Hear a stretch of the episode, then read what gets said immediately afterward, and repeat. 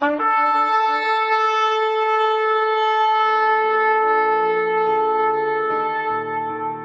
拜是本分，敬拜是机会，敬拜是恩典，敬拜是与神共享天伦。齐来敬拜。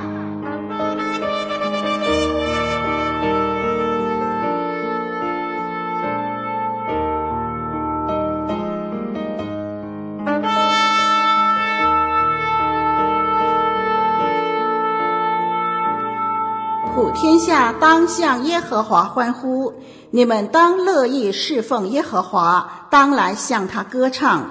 你们当晓得耶和华是神，我们是他造的，也是属他的。我们是他的民，也是他草场的羊。当称谢进入他的门，当赞美进入他的院，当感谢他，称颂他的名，因为耶和华本为善。他的慈爱存到永远，他的信实直到万代。让我们齐声歌唱，敬拜永生上帝。有敬拜的声音发出，从最高的山到海洋深处，神的儿女要唱一首新歌。我们神要做新事，旧的事都已经过去，在基督里一切都要更新，你眼前，心底意象，新的故事，新的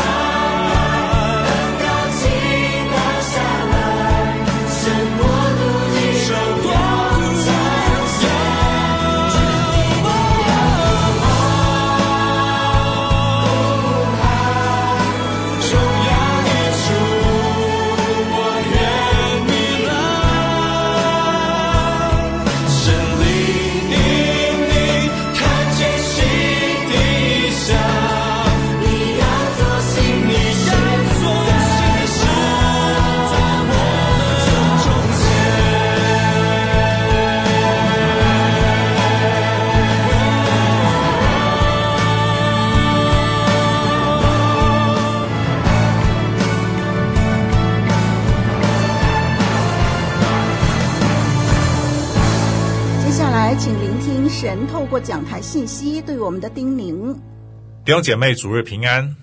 一年有三百六十五天，如果人生的年日是一趟列车的话，那么我们这一场旅途，从我们出生的时候就开始了这一场不可也无法回头的旅途。没有人知道你所爱的和你爱的人什么时候下车。这旅途你希望可以怎么样度过呢？鼓励你今天一定要留心听圣经怎么说。我们先来读出诗篇九十篇。主啊，你世世代代做我们的居所。诸山未曾生出，地与世界你未曾造成。从亘古到永远，你是神。你使人归于尘土说，你们世人要归回。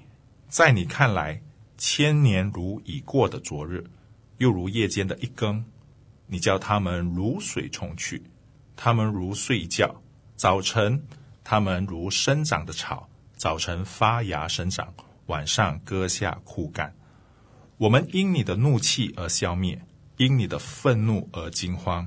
你将我们的罪孽摆在你面前，将我们隐恶摆在你面光之中。我们经过的日子都在你震怒之下，我们度尽的年岁好像一声叹息。我们一生的年日是七十岁，若是强壮，可到八十岁。但其中所经夸的不过是劳苦愁烦，转眼成空，我们便如飞而去。谁晓得你怒气的权势？谁按着你该受的敬畏晓得你的愤怒呢？求你指教我们怎样数算自己的日子，好叫我们得着智慧的心。耶和华，我们要等到几时呢？求你转回，为你的仆人后悔。求你使我们早早保得你的慈爱，好叫我们一生一世欢呼喜乐。求你照着你使我们受苦的日子和我们遭难的年岁，叫我们喜乐。愿你的作为向你仆人显现，愿你的荣耀向他们子孙显明。愿主我们的神的荣美归于我们身上。愿你建立我们手所做的工。我们手所做的工，愿你坚立。这是诗篇九十篇的经文。我们一起祷告，天父上帝，求你指教我们数算自己的日子，也愿意今天从你的话语当中得着智慧的心，帮助我们挥别过去的遗憾，靠着你的恩惠，勇敢的迎接未来。奉耶稣基督的名祷告，阿门。时间对于我们而言是一年有三百六十五天，每一天有二十四小时，每一小时有六十分钟。但是我们的神对于时间的概念又是怎么一回事呢？主看一日如千年，千年如已过的昨日。夜间的一更，神叫人如水冲去，如睡一觉。上帝使人像水一样倾倒。生命就像睡了一觉，早晨如生长的草，晚上就割下。神说：“你们世人要归回，人就离开这个世界了。”二零二三年结束了，当我们回头看，不知不觉又老了一岁。弟兄姐妹朋友们，你的二零二三年的旅程是如何的呢？是喜乐的比较多，还是劳苦愁烦比较多呢？摩西说：“我们因你的愤怒而消灭，因你的愤怒而惊慌。我们经过的日子在神的震怒之下。”这句经文又是什么意思呢？这里讲的是以色列人因为不信、因为犯罪、因为悖逆，导致神的震怒临到，四十年在旷野漂流，一直漂流到以一声痛苦的声音了结了此生。他们四十年没有安定的家，没有固定的住所，每隔一段时间就要搬家。不知道您是否有过这样的经验，过着需要不断不断的搬家，没有稳定的那种感受。以色列人就这样活了四十年，背负着这种劳苦和重担。其实从人类犯罪的那一刻开始，神就宣布了汗流满面。才得糊口，且劳碌直到离开世界为止的审判。那意味着人从出生开始就要劳苦愁烦，在重担中过每一天，直到一生的痛苦的呻吟结束。我们仔细观察四周围的人和事，不管是两三岁的小朋友，或者是青春无敌的少年人，还有。呃，在座的叔叔阿姨，还有爷爷奶奶们，我们难道不都是活在劳苦重担的当中吗？小朋友周一到周五要到学校上课，啊，周末还要上各样的补习班，啊，中年人呢，到了这个年龄的阶段，啊，我想大家深有体会，啊，家庭的责任加重，啊，上有老，啊，下有小都需要照顾啊，再加上父母的身体不好，更是让人喘不过气。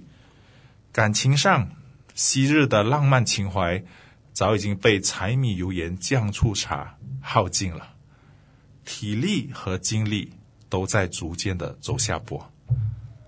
事业上持续发展的这个障碍重重，加上疫情，加上不稳定的因素，职位可能再也升不上去了，对自己退休的生活感到担忧，身体一天天衰老，疾病和死神正张开血崩大口，择人而死。这样看起来，我们人生的列车似乎很无奈。难道生命的劳苦重担？我们就只能在这样子负面的情怀下度过吗？就没有其他的出路吗？我们到底还能怎么样？摩西说：“人一生的年日是七十岁，若是强壮，可到八十岁。但其中所经夸的不过是劳苦愁烦，转眼成空，我们便如飞而去。劳苦指的是工作，愁烦指的是心烦意乱。”痛苦忧伤，人一生都活在神的震怒之下，日出而作，日落而息，伴随着各样的烦恼和伤痛，而且急速的离开这个世界，没有什么可以自豪的。回头看过去的路，有什么可以让你引以为豪的呢？就是劳苦愁烦，一切迅速的消失。这都是因为。人把上帝排除在生命之外，不幸悖逆带来了更多的痛苦，使人即使在劳苦当中也难感受到那一丝丝的喜乐。亲爱的家人朋友们，人究竟在追求什么呢？所有的劳苦难道不就是希望可以过得好一点吗？可是当我们回头看的时候，我们真的过得很好吗？我们的儿女真的都蒙福吗？我们真的有上帝形象的尊贵吗？当我们深切知道自己是活在神的愤怒底下，那么我们的生命、我们的生活还有什么意义可言呢？还有什么价值呢？摩西说：“谁晓得你怒气的权势？谁按着你该受的敬畏晓得你的愤怒呢？”以色列人毫不理会神的愤怒，继续。得罪神过日子，但是十二节的祷告让我们看到一个反转，求神指教，让我们懂得敬畏。求你指教我们怎样数算自己的日子，好叫我们得着智慧的心，刻意的去计算自己生存的日子，明白活着的意义，以致我们可以得到这个智慧。弟兄姐妹们，你懂得计算吗？活在这个世界上短短几十载，有什么意义呢？和大家分享一个小故事。有一位美国的商人呢，就坐在这个墨西哥的海岸，啊，在这个小渔村的这个码头上，他就看着一个墨西哥的渔夫划着啊一艘小船靠岸，船上呢有好几尾的这个大黄鱼。美国人呢就恭维了这个渔夫一番。啊，就问他，哎，你需要花多长的时间可以抓到这么多啊？啊，墨西哥渔夫就说，啊，才一会儿的功夫啊，就可以抓到了。美国的商人就问他，哎，渔夫，为什么你不啊继续钓久一点呢？那你就可以抓多更多的鱼。啊，渔夫呢，这时候就不以为然啊，他就说，哎呀，这个已经够我一家大小吃了，这是我我的需要就这么多，哦，不需要再钓了。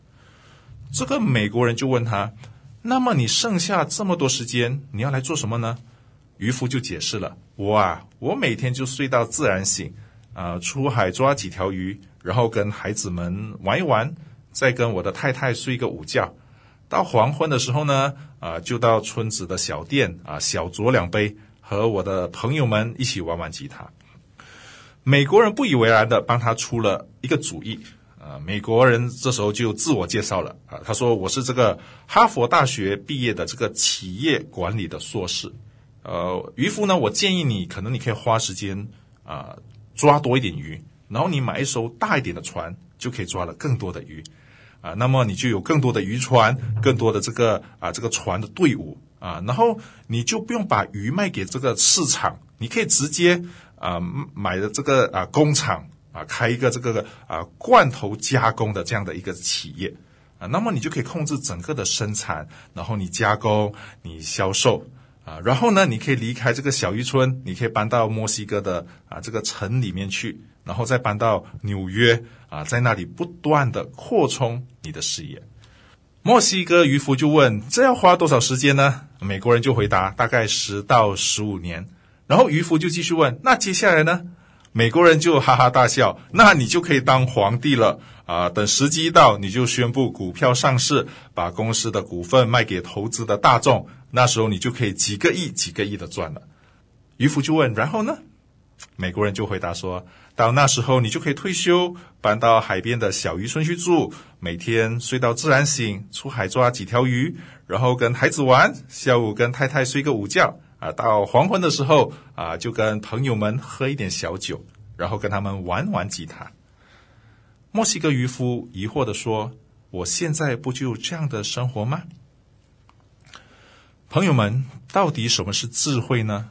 我们看圣经里头的一段记载，《约伯记》二十八章二十八节：“敬畏主就是智慧，远离恶便是聪明。”我们接下来看十四到十七节：“求你使我们早早保得你的慈爱，好叫我们一生一世欢呼喜乐。求你照着你使我们受苦的日子和我们遭难的年岁，叫我们喜乐。”首先，早点得到神的慈爱，意思就是快快的得到神的慈爱。求神用慈爱来对待他，以喜乐来平衡忧伤。啊，我们常常特别上了年纪啊，会陷入痛苦和忧愁中。啊，我们身体的一些疾病也会让我们十分的苦恼。啊，我们如果有儿女的，也可能因此会有一些埋怨啊，可能儿女啊孝不孝顺，还有其他一大堆零零碎碎的问题。求神让你早点饱尝神的慈爱，以致在我们的苦难、在我们的疾病、在我们的啊心里的啊不平衡当中，在这些问题当中，可以用喜乐来面对。第二呢？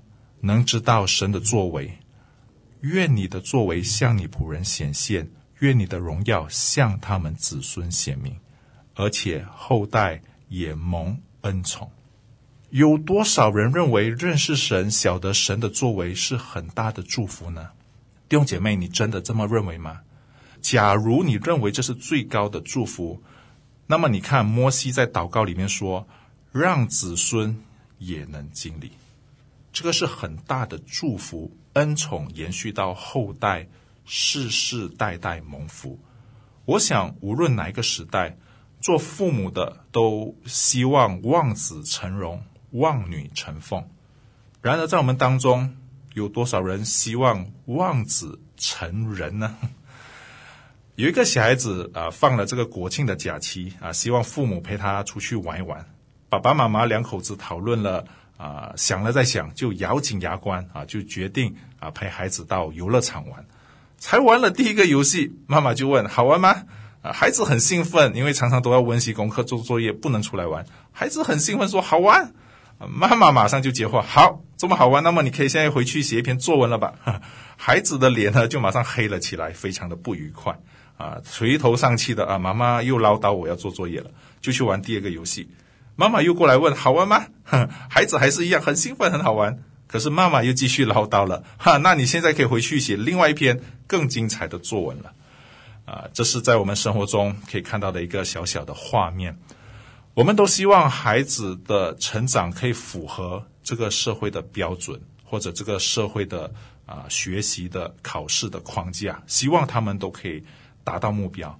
啊，在我认识的父母当中，有的重金让孩子读很好的学校，啊，甚至有的为了他的下一代选择移民到异国他乡，就为了得到更好的教育，啊，他们做这一切无非希望孩子可以赢在人生的起跑线。但我想问，人生的终点线在哪里呢？是世界顶尖的大学，是毕业后可以进入世界十大企业，又或者可以拥有人生胜利组所有的必备条件，又或者其实你和我的终点都是殡仪馆呢？如果我们和我们的孩子都不认识神，也不敬畏神，那么所有的努力都将付诸东流。如何让你的儿女也蒙恩宠？无疑就是也同样的教导他们敬畏神，过有智慧的人生。但现在很多父母将教导的责任推给学校，推给教会。啊，学校不敢再管孩子啊，教会可能就团契一到两个小时的教导的时间，结果孩子没有得到很好的管教。我想我们的时间除了需要为了在这个世界达到某一些目标。和某一些指标去奋斗之外呢，我想我们也需要为着信仰的需要达到上帝的标准。我们除了希望可以得到这个世界的认可，嗯，可能是我们的学位、我们的专业、我们的权位、我们在物质上面的享受之外，在这一切之上，或许我们也需要尽更多的努力得到神的恩宠。什么是神的恩宠呢？神的恩宠就是指在人群当中得到神特别的喜悦，在这种情况之下，神也一定将最好的赏赐给那个人。假如你是被神恩宠的，而这个恩宠临到你子孙的后代，神也一定会将最好的给你，也给你的后代。最后盼望我们所做的能够被神认可。我们来看最后十六到十七节的经文：愿你的作为向你仆人显现，愿你的荣耀向他们子孙显明，愿主我们神的荣美归于我们身上，愿你坚立我们手所做的工，我们手所做的工，愿你坚立。摩西继续祈祷：愿你坚立我们手所做的工，我们手所做的工，愿你坚立。坚立手中的工作，就是指我们的工作带来永恒的价值和意义，意味着你和我所做的事情可以被神接受、被神认同，以致我们所做的尽都顺利。一位全能又尊贵、荣耀的主接纳我们、认可我们。哥林多前书十五章五十八节这么说：“所以，我亲爱的弟兄们，你们务要坚固。”不可摇动，常常竭力多做主工，因为知道你们的劳苦在主里面不是徒然的。保罗再次给我们勉励：我们在世界的苦不至徒然，在他的祝福底下，我们手所做的工也能被建立。有人这么说：我们年轻的时候吃下什么样的食物，我们的身体会在我们年老的时候反映出来。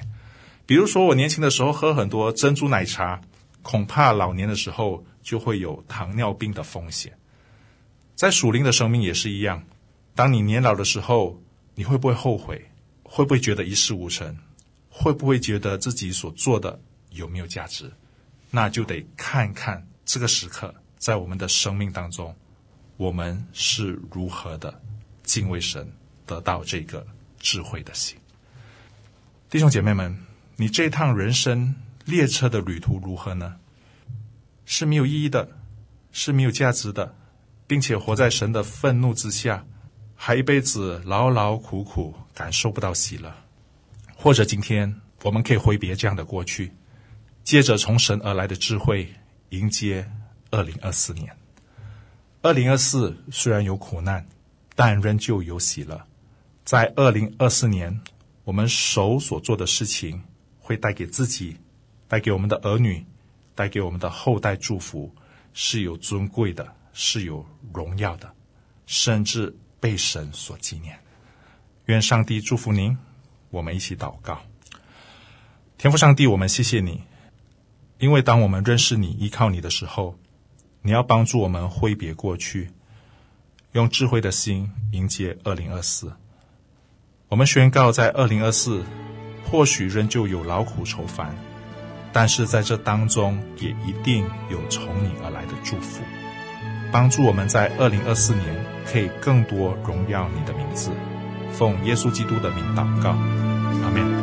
有敬拜的声音发出，从最高的山到海洋深处，神的儿女要唱一首新，我们神要做新事，旧的事都已经过去。在基督里，一切都要更新。新的眼界，新的异象，新的故事，新的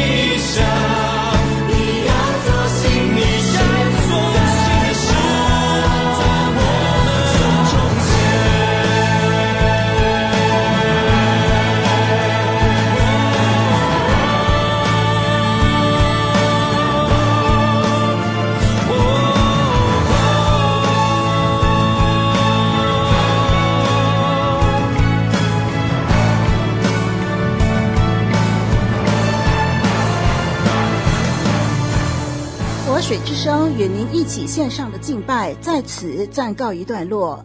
我们将在每个星期天与您一同敬拜神，欢迎锁定我们的网址。上帝祝福你。